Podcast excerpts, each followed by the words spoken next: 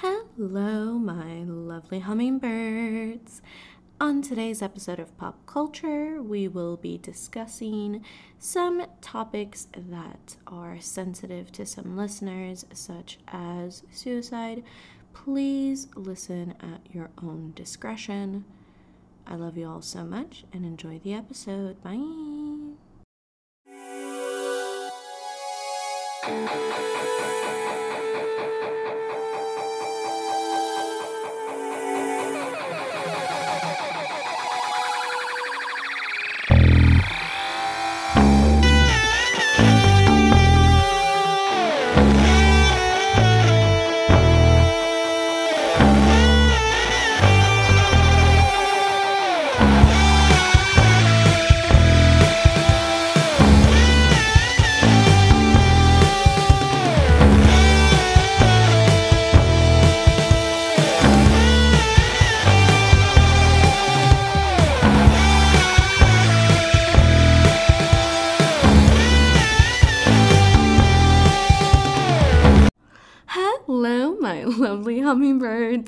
Your girl Monroe, and you're listening to.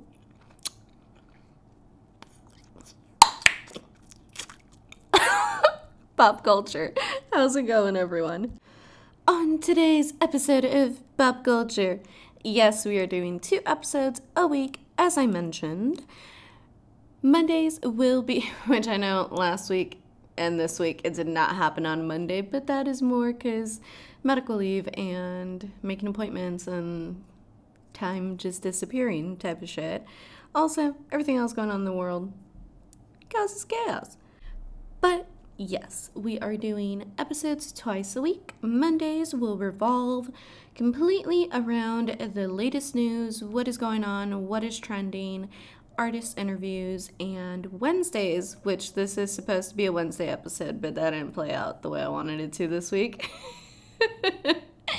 Wednesdays will solely be about ratings, movie reviews, concert reviews, album reviews, any type of review. We're reviewing it on Wednesdays here at Pop Culture. But, you know, the way that it played out, hello, July. It is my birth month officially. we are eight days. The countdown starts now. Eight from 28, and I am going through a crisis. But, all that aside, today we will be rating, we will be reviewing a show that I discovered on Netflix, sort of. Uh, if there is one thing that we absolutely love here on pop culture, it is horror and other podcasts. I particularly love horror podcasts and like fiction podcasts. So, found a show on Netflix titled Archive 81 and I was like, "Hmm, this is interesting. What is this?" and came to find that it is a show based on a podcast, which absolutely here for it. I still have to listen to the entirety of the podcast itself to do a comparison, so I'm sorry we're not going to be doing a comparison on this episode, but saw the show, binged it in a day. It was so good, but unfortunately, it's one of those shows that Netflix just went ahead and did dirty. Anyway, the show is titled Archive 81. The synopsis of this is really a film restoration genius, Dan Turner, is hired by CEO of LMG, Virgil Davenport, for a restoration project that, well, quickly turns spooky and a little too close to home for the young film restoration genius. The episode list is as follows Episode 1 Mystery Signals, Episode 2 Wellspring, Episode 3 Terror in the Aisles, Episode 4 Spirit Receivers, Episode 5 Through the Looking Glass, Episode 6 The Circle, Episode 7 The Ferryman, and Episode 8 What Lies Beneath. Now, for mystery signals. Here we meet Dan, who is working at a museum in New York. Uh, the first interaction that you have is he's going to a person that sells old VHS tapes. He's selling like all this antiquity stuff, right? We learn that he recently went through a breakup, takes the tapes, is restoring them, finds some good movies type of thing. Then we see him, you know, he goes to work and he's approached by one of his coworkers. She's like, What are you watching? And he says, It's The Circle. It is a film created by, oh my god, I can't remember his first name, but his last name is Crest. And she and she's like, "Oh, he did Phantasmagoria. And he's like, Yeah, that's right. And he's like, This, and she's like, I've never seen this before. He goes on to explain it was never released. Enter Mystery Signals, the podcast, which is hosted by Mark Higgins, who is Dan's best friend. Dan and Mark, super tight, super close relationship. During that interaction with his coworker, he was informed by her that he had to do a different restoration for their boss. So he goes ahead, does it, is told that it is confidential, not to make a copy. As soon as I saw that, I was like, bro, make the copy. Like, he's an artist. Of course, he's like, you're telling me not to do it? Nah, suspect. So goes ahead, makes a copy when he gets a call from his boss because he does it so quickly, she's like, I'm very impressed, blah, blah, blah. And he's like, Look, honestly, I don't think this is something the museum would be interested in. Like, I don't get it. She's like, Oh no, it's for a very impo- important, impotent, very important donor of the museum. And she's like, By the way, Mr. Davenport wants to thank you in person for this, right? So, goes ahead and meets up with Virgil Davenport. Now,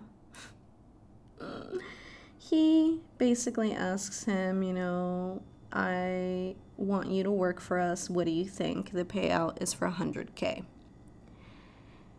At, at an isolated compound that I own. And I'm sitting here like, CEO of Giant Corporation is asking you to go to an isolated location where you're going to be restoring who knows what. So he ends up, you know, investigating who this Melody person is, what is going on, because she's moving to a building called the Visser. And everything that he's viewing, he's viewing through her tapes. So offers him the job and he tells him, you know, I picked you because of your experience. Your family also died in a fire, correct? The Visser apartments apparently, from what we know at this point, is that they burned down in 1994. It is 25 years later from that happening. So,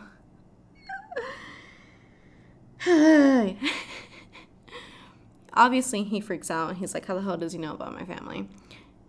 Talks to his best friend. He's like, Oh, the internet. And he's like, No, I've checked. It's nowhere. This is all already very strange. But then he goes, re-watches the copy that he took of what he was told he shouldn't take, and realizes that his dog when that he had when he was a kid is in a picture that Melody owns that is stuck up on her mirror in the tape. Fast forward to episode two. So, obviously, after he sees that, he decides that, okay, fuck it, I'm gonna do it. Which, I mean, 100k sounds nice if I'm being honest. I wouldn't mind 100k. I would be so out of debt right now. It'd be great. Pay for hospital bills. It would be amazing. It'd be phenomenal. but not the point. So, quickly finds out things are not what they seem. I just started having technical difficulties and I'm gonna need my mic to cooperate because we will not get creepy while I cover a creepy show. We're just not doing it. So, when I tell you this show moves quickly, it does. Like every episode is just back to back to back with information, and you really do have to really focus because everything ties into everything else. So, episode two Melody's moved in. She's trying to get people to talk to her. She can't, right? No one wants to talk to the new girl. She spoke to John Smith in the first episode, who is the building management guy. And she's like, fuck, I need to talk to people. Like, I want to find out about the history, quote unquote, of the Visser and why people move there and all this stuff. It's bullshit. She is on the search for Julia Bennett. Now, who is Julia Bennett? Well, at this point, we are informed that Julia Bennett is a historian that went missing, and her last known address was the Visser. Sorry, I need my water. I grabbed my coffee instead. so, we find that out. And she meets Jess, who is a 14 year old tenant living in the building with her mom at the Visser. And she runs errands for the entire building. So, obviously, Melody gets super excited and is like, okay, fine. I need your help. And she's like, I can pay you. She's like, how much? 25 bucks a week. What 14 year old kid doesn't want 100 bucks a month plus everything else she's making?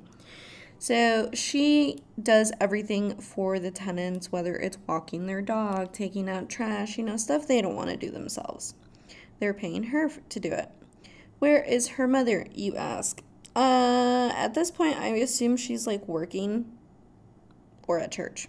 Uh, there's reasons for my assumptions. So, season two, we are introduced to Samuel. He is a tenant professor at Columbia and lives in the quote unquote penthouse of the building, which really is just the top floor, is his wording of it. And you also meet Tamara Stefano, a composer that was born in Italy, moved to New York. She is now composing an opera called Purgatory. And oh god. So in the beginning, very, very like it just moves so quickly. In the beginning of the show, there's a point where Melody is falling asleep and or she is sleeping, sorry. She's sleeping and she starts hearing this like humming noise and this tune and when she goes to Tamara's to interview her, she's like, I heard this. And Tamara's like, That's not possible. I had a show at the sanctuary last night. And she's like, No, no, I oh she's like, It must have been someone else. Sure enough, gets up, answers the phone, she's talking to somebody. We don't know who she's talking to. I assume it was Cassandra or Samuel. That's just my reasoning for that. Cassandra, different tenant in the building. And the music starts to affect Melody so far to the point where she passes out. And it is fucked up, right? Why is it making you pass out? Why is this like music so damaging to her? Later that night, she is invited by Samuel to go with him to see Tamara's show at the sanctuary. She agrees to go. Obviously, the music is affecting her again. They leave and they have this whole moment because basically Sam caught her trying to steal someone's mail because she gets to interview Beatrice, who is the building medium. She is a tarot reader, she's a spiritualist, and that's the thing about like a lot of people in the building. They're all artists, very spiritual individuals, like eh, something something, right? There there's something that they all do in the realm of like espiritismo. So she also tells her that she hears noises at night and she's like, Do you know about the sex cult in the community room? And she's like, Sex cult? the fuck? and she's like, Yes, I hear them the moaning at night. And I'm like sitting here like, Damn, girl. First off, where's the community room that everybody in all these floors is hearing it? I know vents are a thing, but damn, can't y'all like seal them bitches up like a little bit? Put some, put some like soundproofing in the algo. But so she tells her that. Then she does a tarot reading for Melody. She's like, "Oh, cut the deck for me," and she's like, "Oh, it's just for fun." Um, Sorry, I'm laughing. I also read tarot, so when she was like, it's just for fun, I'm like, and a slap in the face from the universe. That's what it is. And she's like, we're going to do a past, the present, and a future. And the three cards that come out are the Three of Swords, the Hermit, and the Death card.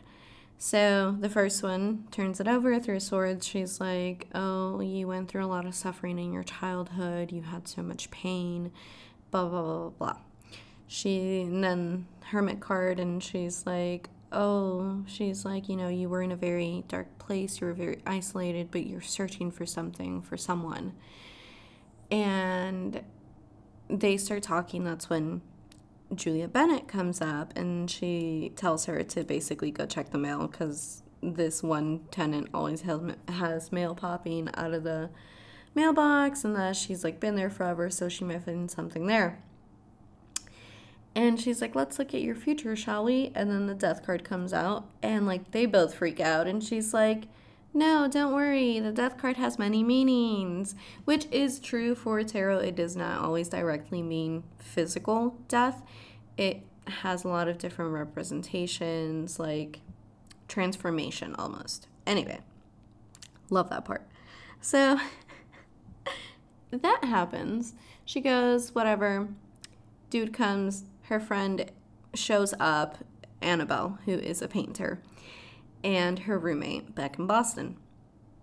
She's there. Her and Sam are going to have a nightcap. and he leaves them alone, leaves the bottle of Jameson there. They obviously, you know, have a welcome after she confronts her for giving Dr. Turner her number. And her Bessie is like, Oh my God, did you fuck him? I'm like, why is that the assumption? She fucked her therapist and now she's running away from him. Okay. so, mm. Then Melody wakes up in the middle of the night because she hears that noise again. She goes to the community room and sees a bunch of tenants huffing in a specific rhythm. Yes, like that in a very specific rhythm to a statue in an armoire.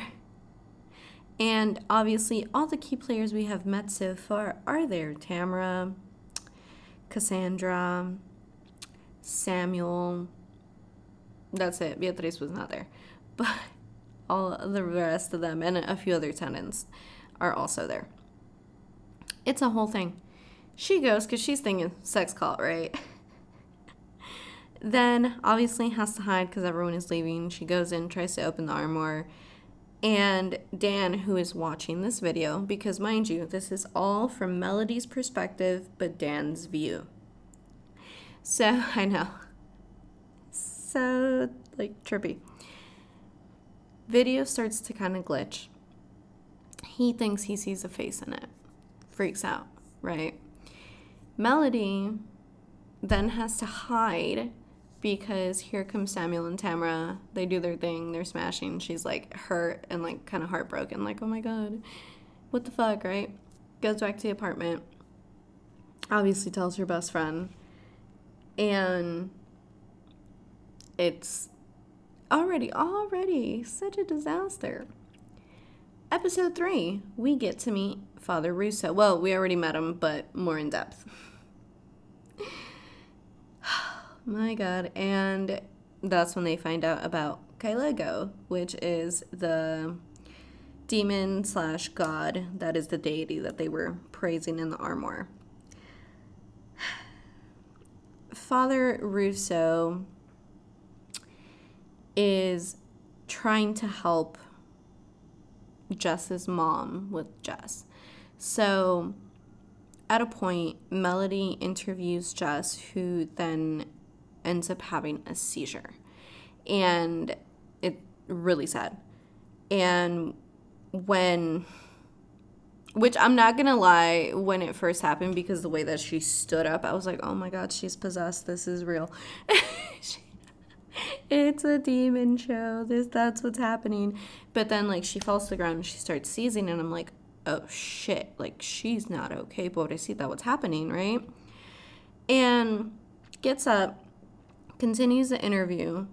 The interview basically started with just telling Mel that she was born at the Visser in the stairwell because her mom didn't get to make it out of the building in time. And she's like, Do you think it's bad luck? And she's like, I think it'll make one hell of a story, right? That's when she then like stares off into space and starts having what Melody believes to be an epileptic episode. Her mom is under the impression that she has demons inside of her that need to get out, which pisses me off, right? Immediately, I'm like, why, why, why, just why? And that's where Father Russo enters a little bit more aggressively into the scene because Melody ends up going to church, right, to speak to him, what he knows about the Visser, all of that. And Jess starts to have a seizure then and there. And Melody's like, please hurry, call a doctor. And he's like, no, no, I got this. Says a prayer in her ear, and then like she calms down. And which ah, there's there's just so much. There's just so much. And obviously, Melody goes, and Annabelle's staying with her at this point because she's like, you know, obviously something's wrong, right? But she's like, no, I missed you and I want to be with you. And, which I have thoughts, but we'll save that for the end. So, enter Samuel's first heroic act. Melody and Annabelle then go to back to the building, right? And they hear that the TV's really loud because they want to talk to Jess and she's banging on the door and out comes Tamara and she's like that priest is fucking deaf. And Melody's like what priest? And she's like Father Russo. Every time he comes that TV's blasting all the way to Queens. They kick in the door and they see Father Russo performing a pseudo exorcism on Jess and he's basically pouring holy water down her throat while her mom is there holding her down, Jess is obviously begging for her life, like, Mom, please. Melody intervenes. She's pissed. And then Samuel comes in and makes him leave, and he's like, go, and tells tells Jess's mom, I know I have so many fellows at Columbia. I can get a children's neuro psychotherapist to help her. I can cover all the costs, blah, blah, blah, blah, blah. Right? He apparently is getting all this money from being a professor and a translator, and I'm just like, damn, interesting. So, first heroic act. And he apologizes to Melody and says, I am so sorry. I should have you know, stopped this sooner. At this point, Dan has started to communicate with Melody through the videos. I know, what the fuck? Yes. Started to communicate with her. He tells Mark, his best friend, who is basically his Watson throughout the series, that is helping him do all the research that he can't do on his own because he is being watched by Virgil Davenport, because of all the cameras that are within the compound. He tells him to go find Melody. he looks for Melody, finds fake Melody, goes to meet her, it person that basically took her identity. Now, because he began communicating with her through the videos, is what we see, but it, it's so weird. It's so trippy because there's a point where she reproaches him, like, I was waiting for you, you didn't show up. And he's like, I'm so sorry. This is what happened. Like, I'm like, I couldn't make it, right? And he's watching a video interaction. She puts down the camera and they were supposed to share a pineapple Fanta at the little convenience store. It's so cute. Like they're so into each other, but it's like, oh my god, my heart. Anyway, she's like, oh my god, you made it. And she's so happy to see him. And it's like such a relief. And Annabelle starts fighting with some guy off screen. We can't see who it is. We can't see what's going on. So she goes to sell it, like save her. And then Cassandra tenant from the fourth floor shows up and reaches through the camera to grab Dan by the throat and starts choking him, tells him to basically like stop and leave it alone. And he wakes up. On to season four the introduction of Kharonite, which is apparently a mineral derived from the meteor uh, Charon, which is supposed to be the name of the ferryman that takes the souls into the underworld, right? So, and this is the part that I forgot to mention. The beginning of every episode has a little clip. It kind of serves like back in the 90s, those infomercials that kind of happened before every show, especially like late night TV and stuff like that. That's pretty much what happens here. And the beginning of each show, the introduction, is very catered to the episode. It's super, super detailed. Very interesting how they set everything up. So, Dan gets up, is going to grab some food and when he pulls something to clean off the wall, he realizes that it's hollow, starts tapping on it, realizes it's really hollow, breaks into it, finds a secret room where there are all these files. I know, sketch.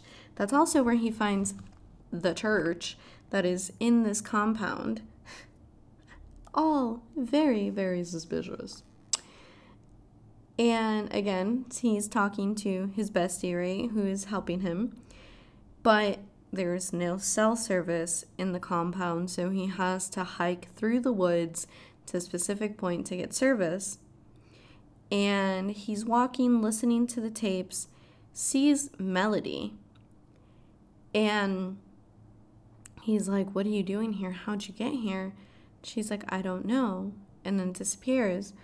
So Enter Bobby, the groundskeeper.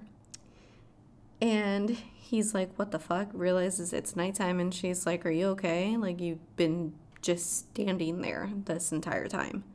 He goes back to the compound to a very angry landline call from Virgil Davenport saying, you know, when I had a paper route and I was delivering, everyone had their thing. You have not delivered.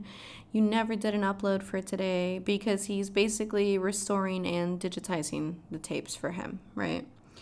During all of this, he sees Melody again and she's sitting in this room on the bed and she's holding a notebook and she's like, Oh, you really love soap operas, don't you?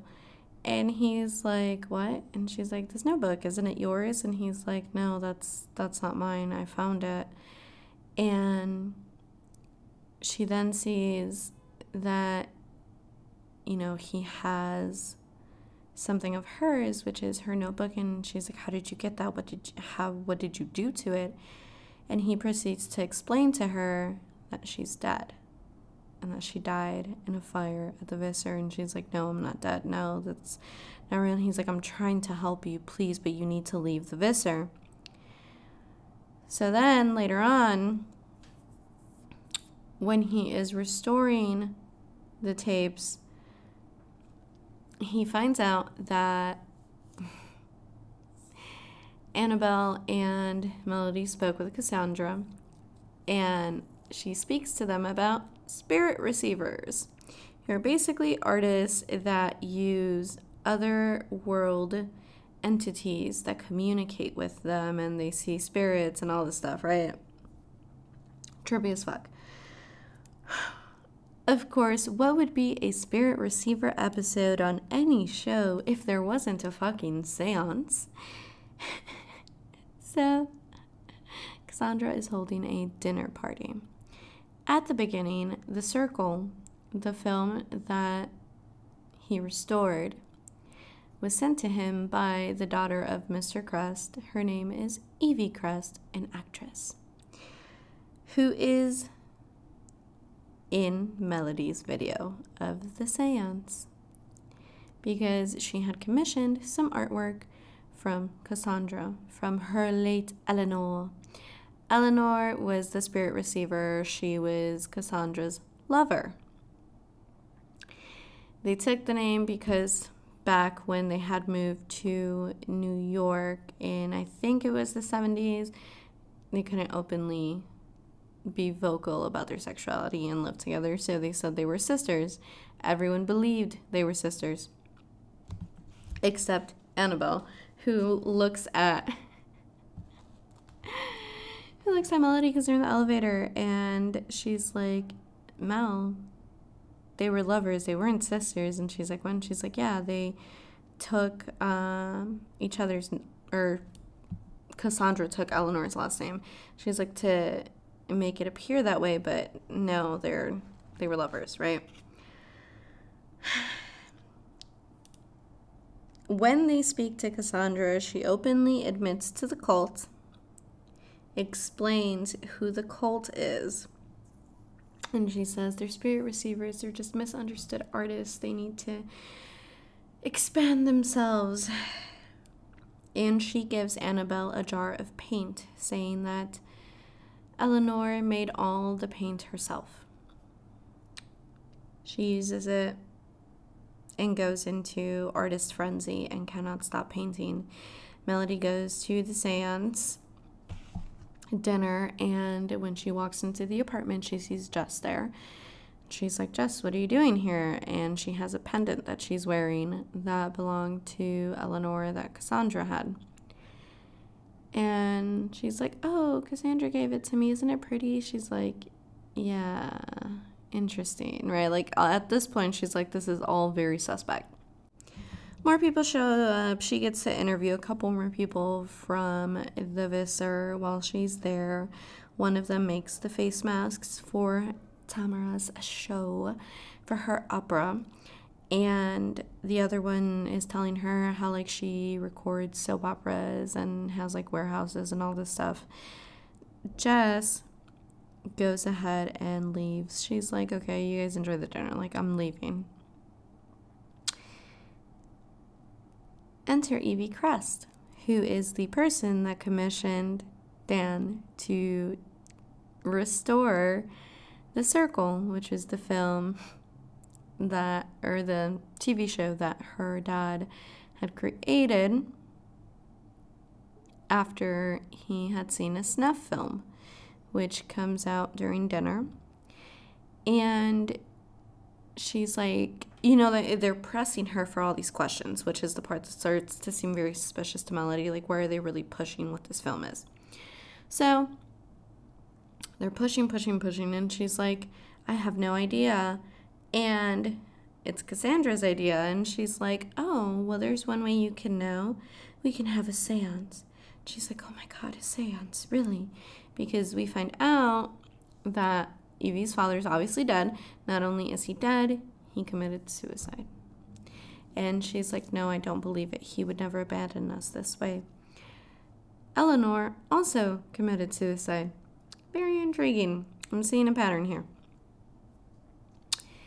And it's a pattern that is there throughout the whole show. I will get into it afterwards.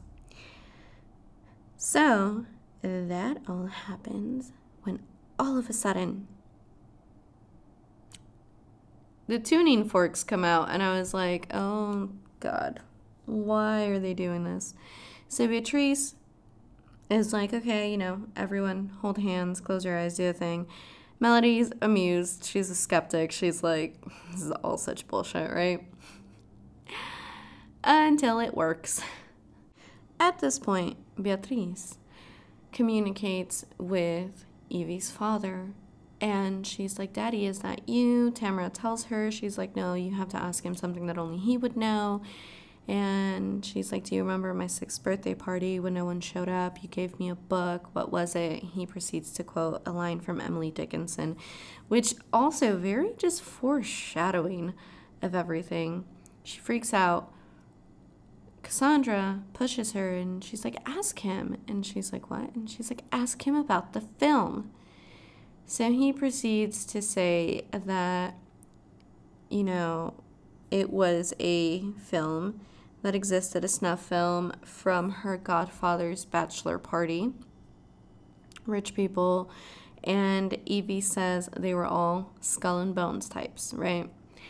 So they keep pressing, and then her dad freaks out and he's like, Stay away, stay away, stay away. And then he says, Stay away from, and the connection cuts off.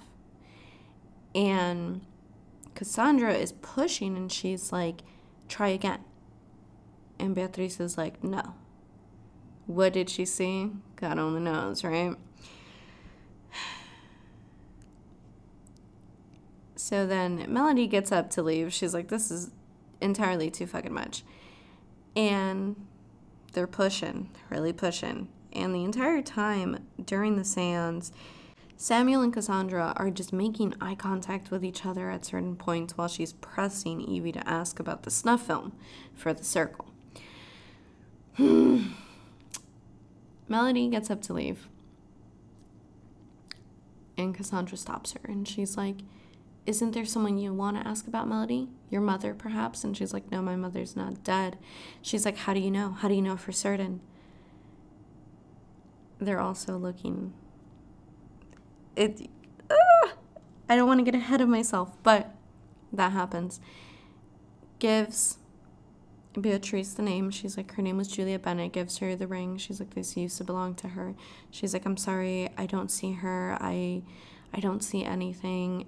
And she's like, wait, there's someone else and holds tight, goes into a trance, and proceeds to tell Melody her conversations with Dan that she's had in her dreams and he's had in his dreams, word for word. Scary shit. Then Beatrice dramatically claws at her own face, eyes, everything. Call a doctor. She ends up in the hospital, has a whole mental break. And that is the first half of this rating and review. We got four more episodes. We're going to take a short break and we will be right back. Do you like spicy cosplay? Hi, my lovely hummingbirds. It's your girl Monroe here today to let you know that you should follow the one, the only Loon, alias me, on OnlyFans. Now, this is not sponsored by OnlyFans, but it is sponsored by me. And if you or someone you know loves cosplay and spicy cosplay, to say the least, definitely head over that way and check it out. And full disclaimer subscription price is $15 a month in order to cover makeup, costume, and labor costs in the creation of these looks. Yep, you heard that right. Spicy cosplay. Go ahead and check it out, my lovely hummingbirds. And I'll catch y'all over there. Now, go back to enjoying this episode of Pop Culture. How was my sexy voice. Did y'all like it? okay, bye. And we're back. Episode 5. Beatrice is in the hospital she warns Melody in the voice, though, however, of I think his name is John Crest, Evie's father. She's like, no, stay away. Don't let it get out. Mm-hmm. what is trying to get out, you ask? Well, scary, whatever it was that Dan saw in those first couple episodes is trying to get out. Obviously, she's in the same hospital where apparently Dr. Turner works. And Melody goes banging on the office door and she's like, Come on, like I'm trying to see Dr. Turner. And the secretary there lets her know that he is on leave. Shows up at his house, and obviously she has that moment of like, What the fuck am I doing? Am I seriously showing up at my therapist's house right now? But she is. Goes in, he's like, Fuck, what is my patient doing in my house? And she proceeds to tell him everything of everything that's going on, the seance, all of it. Looks in her bag and the tapes are gone and she's like, "No, I'm not lying to you. I promise you. I have the tapes. I'll get them. I'll send them to you." Before this, totally forgot this happened, but they already had a somewhat not okay interaction because Melody after the incident where Jess has a seizure, she takes her to Dr. Turner to evaluate her. And that is where we first meet Jess's mom, who did not give Jess permission to go see this doctor. So, when Melody shows up at his house, I'm thinking as a viewer, it was Jess's mom. She sent the anonymous tip that got him on leave. But then he proceeds to say that it was because he shared a student's information on a message board. And she's like, wait, you shared my information on a message board and he's like it's not you she's like no? Like what the fuck? She's like why did you do that? Obviously pissed off because what the fuck doctor. And he's like look there was this person he was doing research and he was looking for patients that basically matched her profile. He's like i met him once. He decided that your chart that you weren't a match. He's like, I'm so sorry.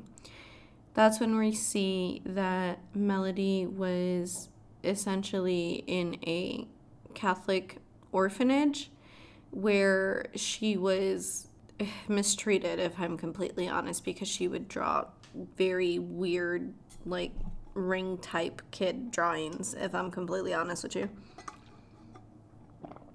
And that's when they're both like, okay, what the fuck is happening here? Something's clearly wrong.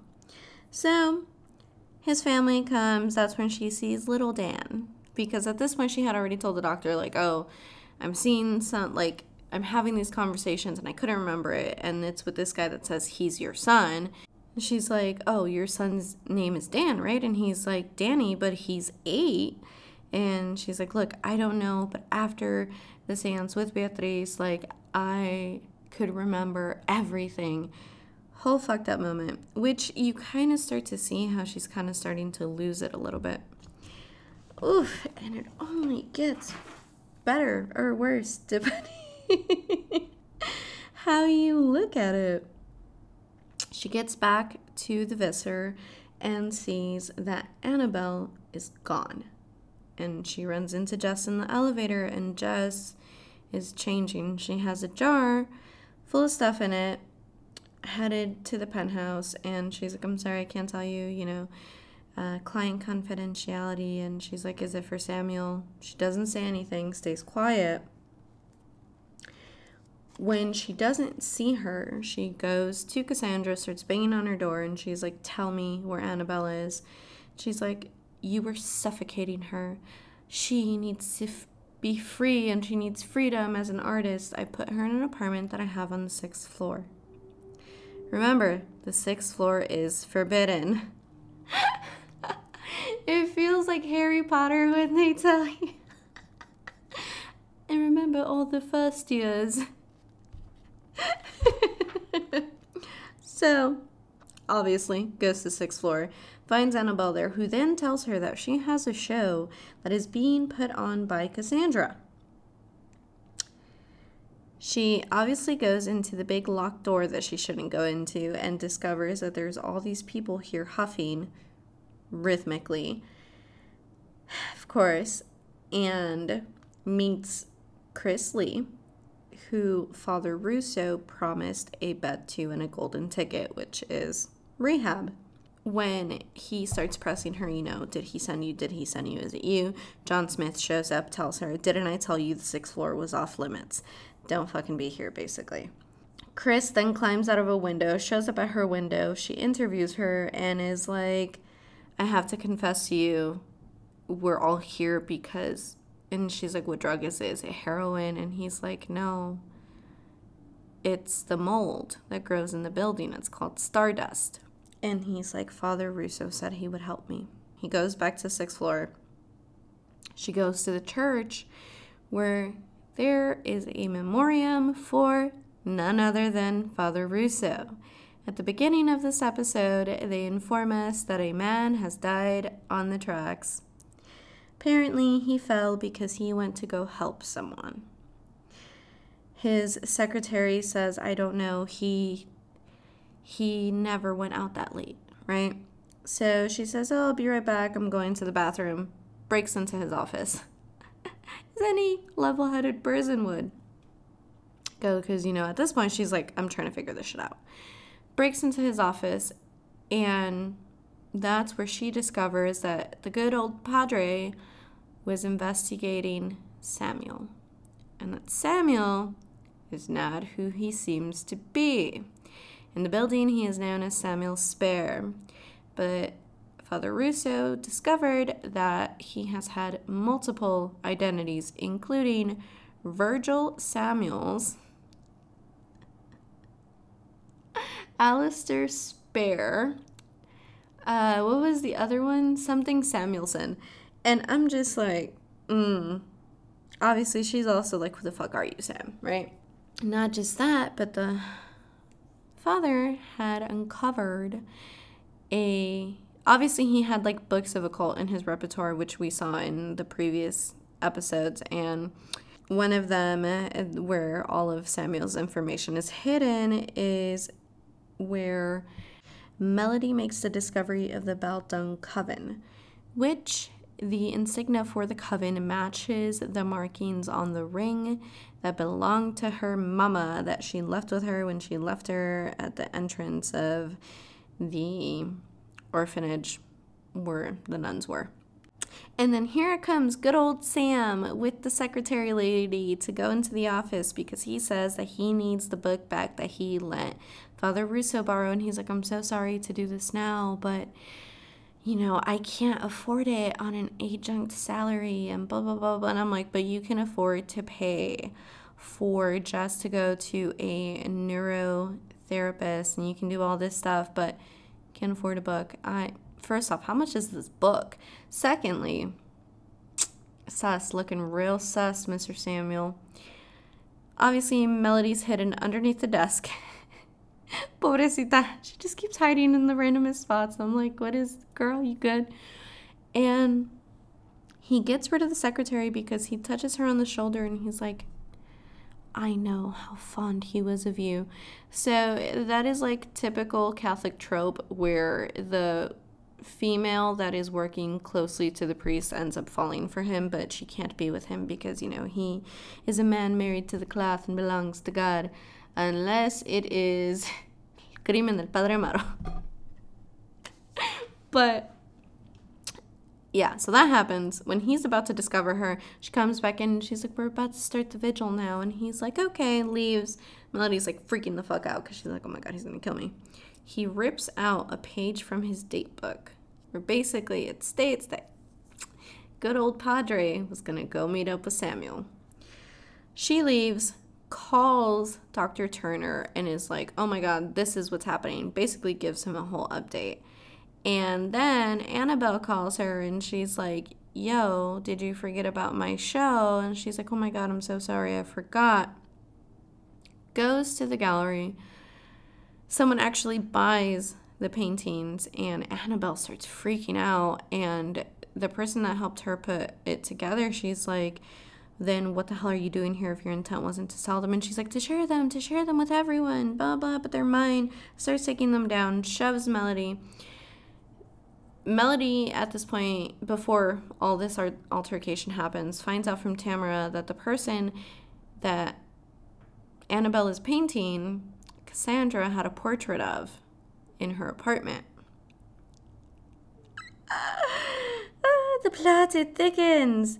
Looks around, Jess is there, and she's like, Oh, well, Sam said that if I'm going to make art, I need to see more art the entire thing here with Jess, though, is that everyone keeps telling her, and by everyone I mean Cassandra and Samuel, that she holds an entire world inside of her. She has the potential to hold a whole new world inside of her. Oh, I have so many issues with that, but we're going to get into that later. So then, after this happened, she sees Sam for a brief second, goes outside, sees him talking to a man who has his back turned to us, dear listeners. And she turns on her camera, starts confronting him. You bought the paintings, didn't you? You bought them. It was you because at this point to her, it's Sam. He's the bad guy, right? And then Chris Lee falls from the sixth floor of the building and smashes into the, like, I mean, into the fucking concrete. Obviously, she fucking lets out a scream, freaks out. And then the person that Samuel was talking to reapproaches the scene. And I gasped about as badly as Dan did because it was none other than our vicarious CEO, Virgil Davenport. I know. What the fuck? Right? So, of course, Dan freaks the fuck out and begins to destroy the compound because what else do you do logically? Ah! Enter episode 6. Shows up Virgil at the compound, explains to Dan that, okay, the real reason why I'm getting you to restore all this is because Melody killed my brother. And he's like, What? No, she wouldn't do that. And he's like, Why? You know her just because you've seen her tapes from her point of view. And he's like, That's why I want you to restore them because when she got so upset and obsessed and found that Julia Bennett was not there and she couldn't find anything, she turned all that anger and frustration and derangedness onto my brother, who Yes, okay, he believed his own occult shit, but he was harmless. It meant nothing. Blah, blah, blah, blah, blah. uh. And he's like, you know, how do you know she didn't start the fire? How do you know she didn't burn your family down and do all this stuff? And he's like, your father, he committed the fire. It was suicide in the end. Like, it, whole thing, whole fucking thing, where he really tries to spin it around and he's like, you can walk out now, or like, whatever, right? Mm. Mm, mm, mm. So then we find out because Melody wakes up in an apartment that is not her own, it is none other than Samuel's apartment. Leaves, goes to hers, and realizes that Annabelle is at the hospital. She gets a call, shows up, she's handcuffed doctor tells her that she broke a woman's jaw. The person that had set up the whole gala for her. And she's like, No, this isn't her. And he's like, Well, was she taking in anything? And she's like, No, she's never done any drugs. And she's like, What about mold? And he's like, Well, yeah, if you're inhaling toxic neurotropic mold, then she's like, What if I can get you a sample? The paint, right? She's like, it has to be in the paint. Shows up, is screaming at Cassandra. Has her pinned up against the wall. And Jess shows up and she's like, oh, shit, there's a child. And she's like, I'm so sorry. She's like, we have to leave now. She's like, I'm not allowed to see you anymore. And she's like, who said that? Your mom? And she's like, you know, put, tilts her head down. And she's like, Sam, he says you're not well. Good old Samuel just looking out for everybody, isn't he? Mm. And she's like, No, you need to leave with me now. She scares Jess, who then drops the tea on the ground, and the tea has something funny in it. And she's like, Oh my god, you've been poisoning her just like you did Annabelle. It's the mold, isn't it? And she's like, No, you're absolutely unhinged. You're going crazy. Convinces Jess to take her down to the basement where mold is growing, which is what was in the jar that she took to Samuel the other day. Pieces of this comet that are in the necklace, pieces of this comet that are in the paint that run through the building that is the stardust that has the people on the sixth floor hooked. Which reminds me, I totally skipped Samuel's other act of supposed kindness. He basically has everyone in the building convinced that he's renting that apartment out because his sister died of OD and he's doing a good thing by helping these people by keeping them safe locked in this apartment, keeping them out of the cold. And I'm like, hmm, I don't know. All of this sounds real sketch to me. During Dan watching all of the tapes, something happens where it kind of like ends up coming out a little bit like goo. It's real gross, but when he opens the VHS player, discovers you guessed it, Stardust.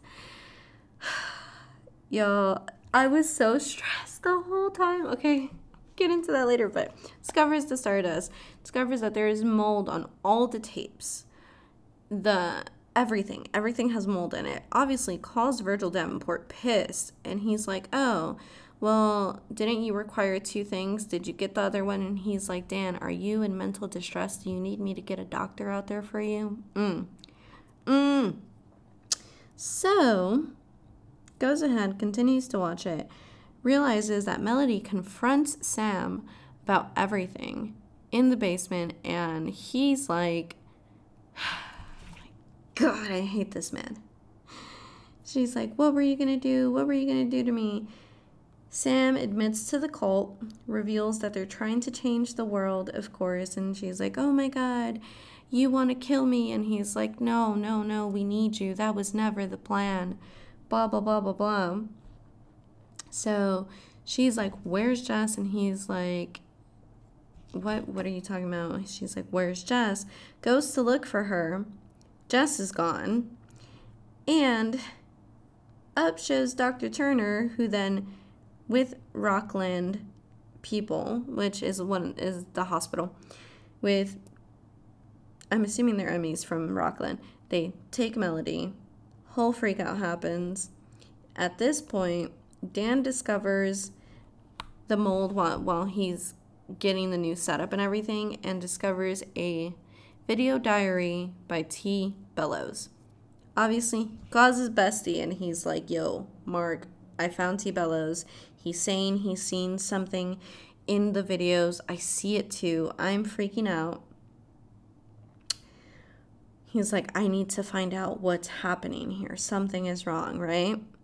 because that's when he discovers that Wellspring DNA company that was part of LMG was a front because they were looking for someone.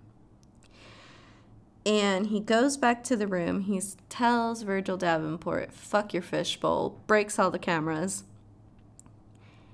And that's where good old Dan finds out that he is in none other than the Visser itself. Compound was built on top of the remains of the Visser building that burned down. Yep, uh, that's right. Whew, scary. At this point, though, he's already. He already transferred and digitized the last tape. When he did that, he sees Kaelego the demon trying to get through the monitors, breaks all the monitors, goes, finds everything, and then gets knocked out himself.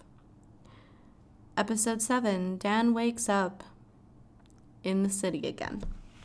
And of course, like any pissed off person would, goes to confront Virgil Davenport, who is not currently at LMG, but he is at, well, of course, you guessed it, the compound.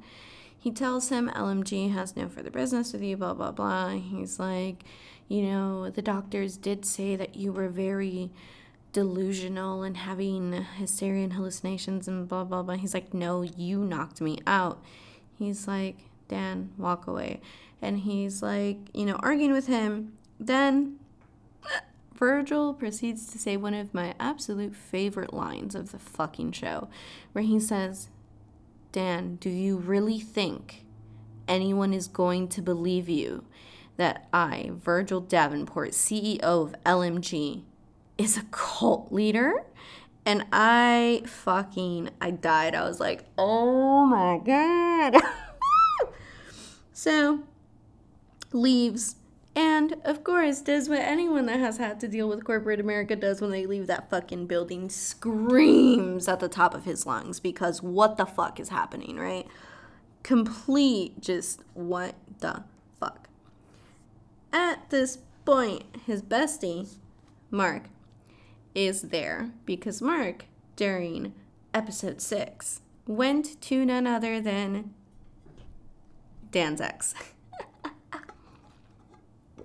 Goes to his ex and he's like, Look, I know you went to the state sale. I know you got this. He's never going to forgive you for fucking the uh, filmmaker guy. He's like, So even if you do buy him his pony, but I can buy it off you, give me this. By the way, Mark loaded. His dad is loaded. He has a podcast. At a point, Davenport tried to buy him out. He was like, no, fuck you. And he's like, oh, well, I found that Dan was in a rehabilitation center on your dad's pocket. And he's like, yeah, because he was sick and I care about him and I was trying to protect him and take care of him. He's like, it wasn't because of the breakup. And he's like, Well, help me. I want to make sure he's okay in isolation. And he's like, No, fuck you, right? Love it. I love that he sent this man to go fuck himself. Anyway.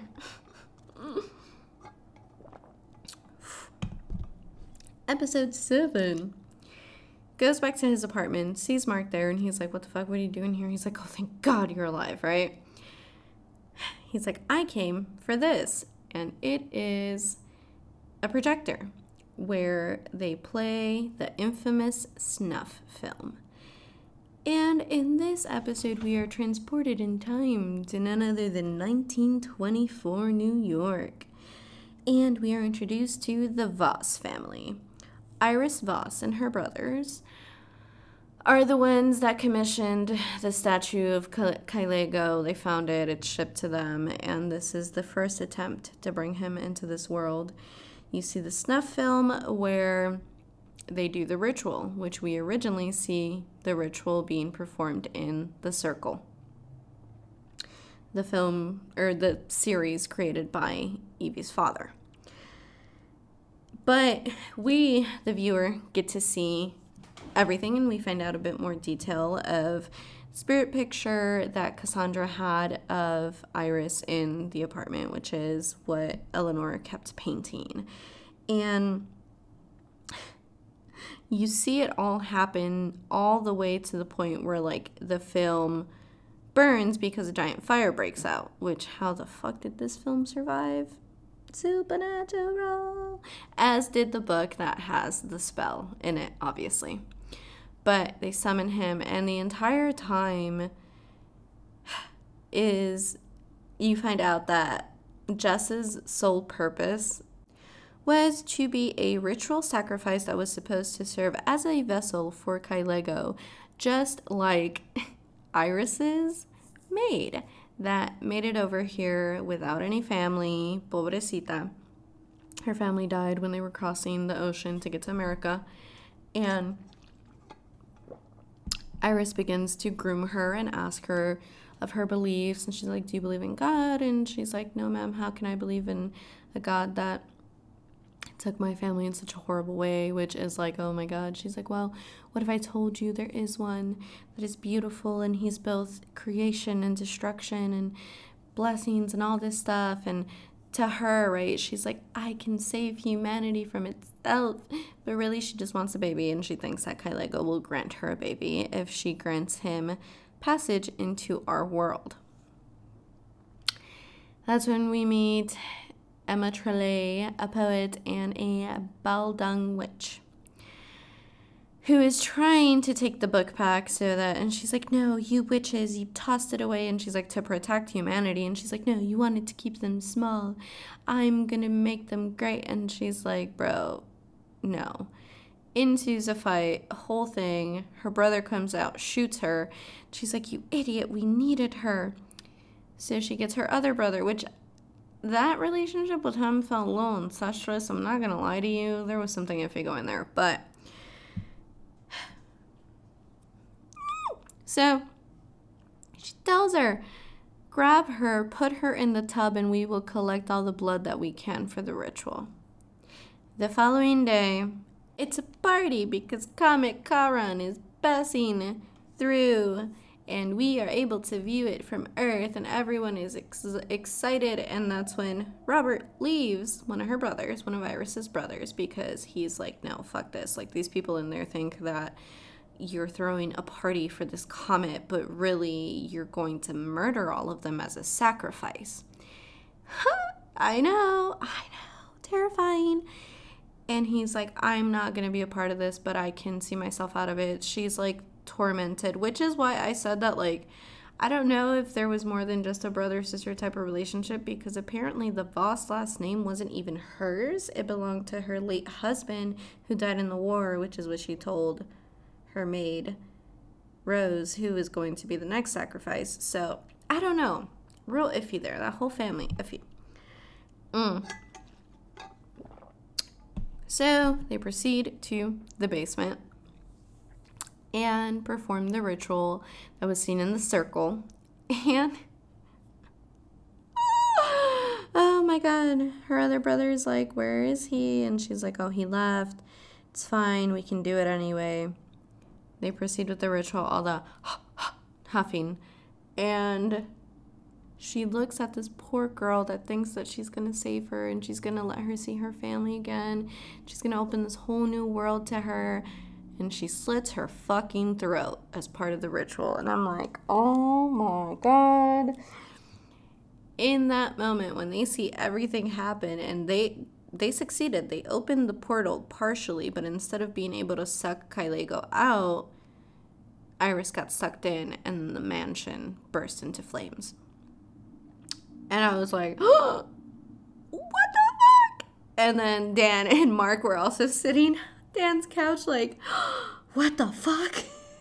So, of course, the logical thinking here is we have to find someone from the Visser, is Dan's reasoning.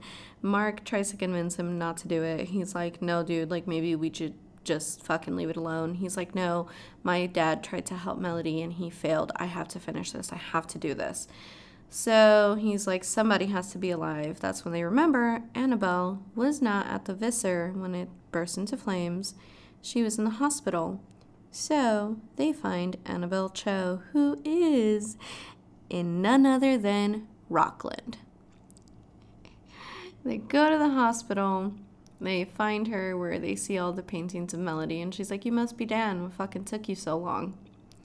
She hands them tapes that belonged to Jess. And he's like, Jessica Lewis. And Mark's like, No, that's not possible. I searched for Jessica Lewis everywhere. And she's like, Well, that's because she is now Sister Mary Cecilia. Yep, Jess went and became a whole nun. Which, you know, after all that shit, I don't blame her. I don't blame her just being like, fuck this. She was going to a trip to Haiti. They give Dan and Mark all the tapes, right? Annabelle's like, you know, Jess said these were for you. So they proceed to watch it. And that's when they realize that, well, Samuel performed the same ritual at the Visser, which is what caused the fire. And God, Dan's like, we have to save her. He's like, my father failed to help Melody, so I have to finish it. I have to get her out of there if she's there. And Mark's like, bro, can we just leave this alone again? He's like, no. He's like, I know how to do this. I have to get Virgil Davenport to help me. So he goes thinking this man wants to save his brother. He doesn't. He just wants to harness Kaelego's power. Comes out and he's like, Oh, I'm sorry. Was that like your Hail Mary basically was that your ace in the hole. You were thinking I was going to want to save my brother. Fuck no. So a fight ensues. Mark helps him, knocks him the fuck out, and he's like, "Let's get out of here." He's like, "No." I he's like, "We basically we saw two videos. We know how to do the ritual. We know the spell." And he goes down to Wellspring where all the blood is because that's the blood of the Baldung witches. Wellspring was merely a front to collect blood from Baldung witches. Fucked up, ain't it? They get the blood they go down to the basement, the statue's there, everything's set up, and then they're getting ready for the ritual when Bobby, the groundskeeper, shows up. She has a gun to Mark's head, and he's like, We need to save her. And that's when they find out that Bobby is none other than Julia Bennett. Yep, she is Melody's mom and she was working for Davenport because he was a means to an end. So she tells her, Fine, if you're serious about this, I can help you. And she's like, Yes, I have no more magic. However, I have this, and it is a tuning fork that is at the correct frequency that is needed for them to open the portal. And it was so funny because at a point when he's like telling him, I need to open this portal, he's like, Is that why you have me here? You are very, very confused about our friendship if you think I'm gonna let you sacrifice me for your ghost girlfriend. Fucking died. I was like, Oh my god, I can't wait him. He's too funny. But I mean, facts, bro. so they go down there, they open the portal, and she tells him, You have five minutes five minutes to save the world. I know that's not the actual lyrics, but still. Tells him you have five minutes as, as long as I can keep the portal open. Plays the frequency. She's like, follow this sound back home. And she's like, I need to warn you, however, Dan, Kaelego is desperate. He's lonely and he will do everything he can to keep you there.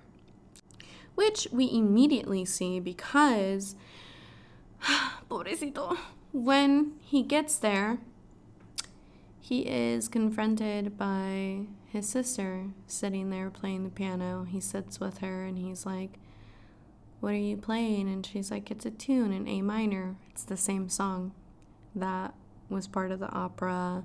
It's part of the humming that everyone's been hearing throughout the show, which is the frequency to which Kaelego responds. And he's like, No, please stop his dad shows up and he's like, What are you playing? It's pretty. Which we see from a memory that Dan had when he's watching the tapes. His dad actually hates the fact that they're playing that sound because it was in Melody's tapes as part of the cult and everything that's happening at the Visser. So then, Dan, bendito, is sits down to have dinner with his family and realizes what's happening. And he's like, no, gets up, leaves. Because they tell him, you know, he's like, no, none of this is real. You all died in a fire. His dad's like, no, we didn't die. We're all here. We're together. You're safe. And he's like, no. Runs to find Melody, who he then finds sitting at a church, which is the same one that is attached to the convent and the church school that she was taken into because her mom left her there and she grew up and all that. So she's like listening. It was so cute. It was so 90s. She had her Walkman on and she's fucking listening to Joy Division. And it was so cute. And she's like, No, I have to stay here. She's gonna be here. And he's like, No, she's not. He's lying to you. She's like, Did you come here for me? And he's like, Yes, follow me, let's go. Obviously, Kaelego's pissed and he's like, Yo, no, she's mine. How dare you try to take her? So ensues the run to like get the fuck out of there. He's like, What the hell? We're supposed to be in the compound. He's switching channels to try and figure out like what's going wrong. Melody leaves because she hears the humming sound and is drawn to it, but it's Kaelego trying to trap her again and she screams because she sees his reflection in the window and in the mirror on the door Dan goes, grabs her. They're running through the hallways, trying to get out. They go all the way to the basement, but it's not even the basement. They're like on another floor. It's a trippy ass fucking maze because obviously he doesn't want to let them go, right? And he looks and he's back on that floor through the first door that he entered where his family was, and he kind of like is being drawn to it. For reference, his whole family died in a fire. I did say that, right? My brain. And then none other than Samuel Davenport shows up and grabs Melody, and the veil is there, and it is so thin. And Dan tries to grab her hand, but they both lose grip. And then shows up Melody back at the compound with her mom and Mark, and Dan is not with her. And that is the end of episode 8. Mark frantically asking, Where's Dan? Where's Dan? And she's like, I don't know. He was with me. Ah, that's the end of it. That's the fucking end. And that is the end of the series because there's only one season. Came out earlier this year. Netflix, for some fucking reason, decided that they weren't going to continue it. Uh, my heart, it breaks because I loved it. The series is such a solid series, I'm not going to lie. Not just biased because I love sci fi and horror and all that, but it is a very well done series. Throughout every episode, even though there is so much going on, the way that it was done was very, very well done because it keeps you very engaged throughout. Very binge worthy. I say if you get a chance to definitely check it out. A few points that I liked about the show was if there was this emphasis that they kept pushing onto everyone's mental health. Kind of like saying that the mold was obviously causing people to lose their minds to a degree where, like, Evie's father, like Eleanor, like we don't know, Dr. Turner committed suicide, right? Because of the infection from it. I think Dr. Turner was killed. I think Virgil Davenport did it, but we don't know. We will never know. because the episodes for the podcast also have not continued. I got into researching it and it it doesn't seem like it's been continued, and I think maybe COVID had something to do with it. I'm not entirely sure. I have to do more research. I'll let you guys know on a different episode of Pop Culture, but the whole series, first off, that whole Kaelego lore is completely made up for the show. The language was completely made up for the show as well. I thought that was super fucking cool. While it is all false, they did take a lot of parts from different aspects of like history that I think is super interesting because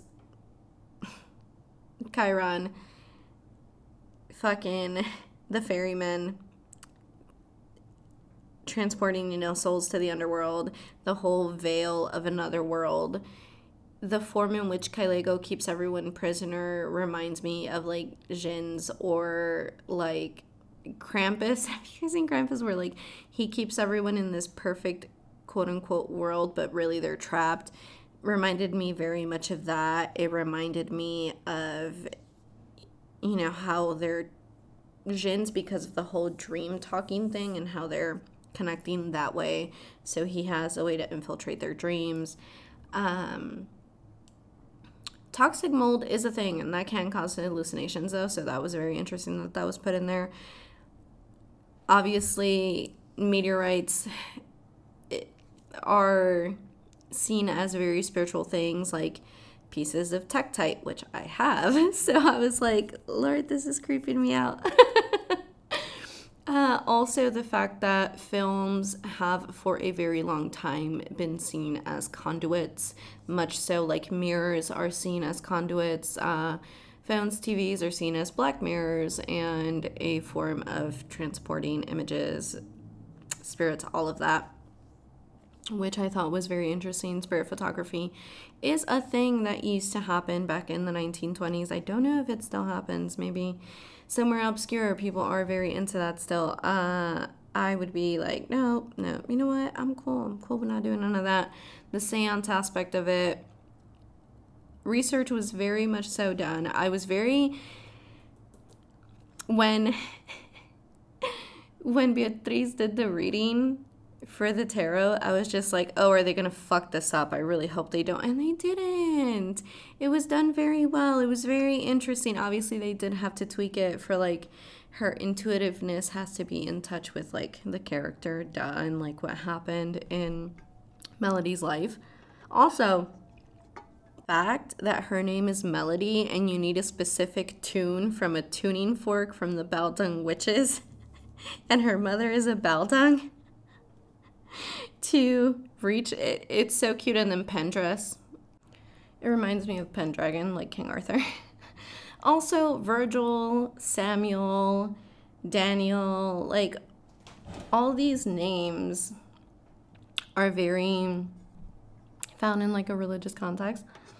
Mm. So I thought it was super interesting that they had all of that throughout the show, everyone's names. Also, Alistair Spare, that just, that was fucking hilarious. I, I laughed, I'm not gonna lie. I laughed when I saw that.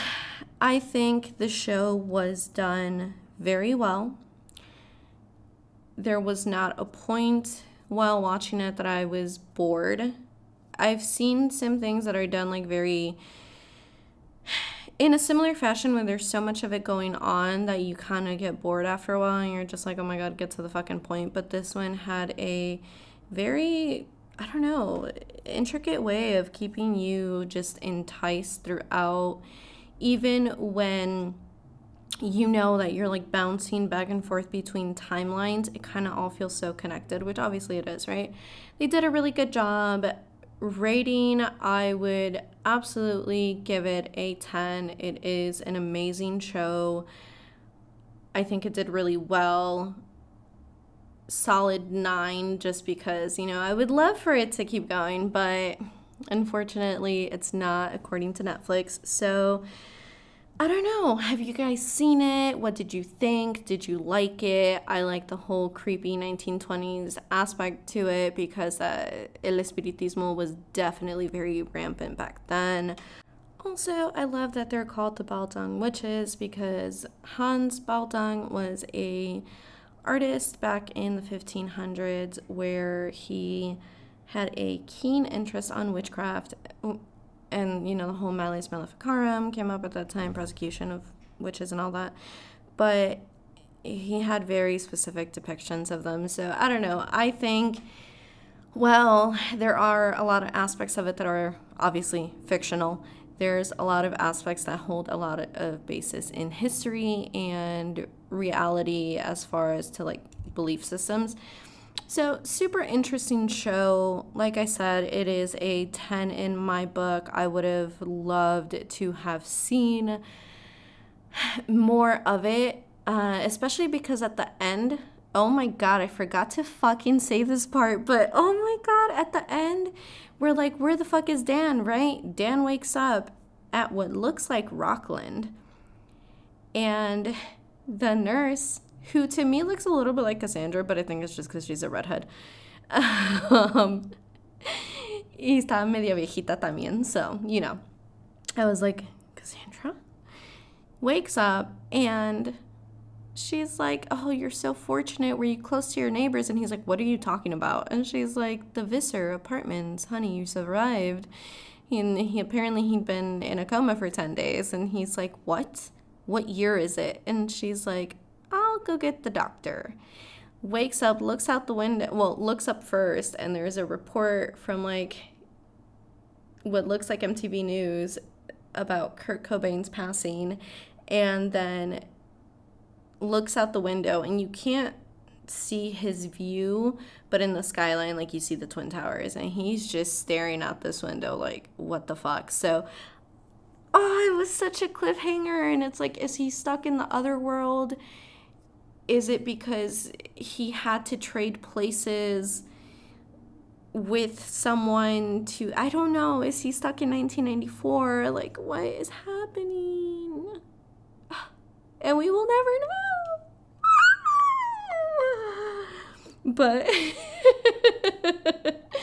my pterodactyl screeches aside, um I hope you guys like the review. I hope you guys like my whole step by step breakdown of each episode. and let me know if you saw the show. If you haven't seen it, go check it out and then, you know, comment and tell me what you thought of it. Did you like it? Did you think it was absolute trash? Did James Wan do a good thing helping create this show? I don't know. Let me know.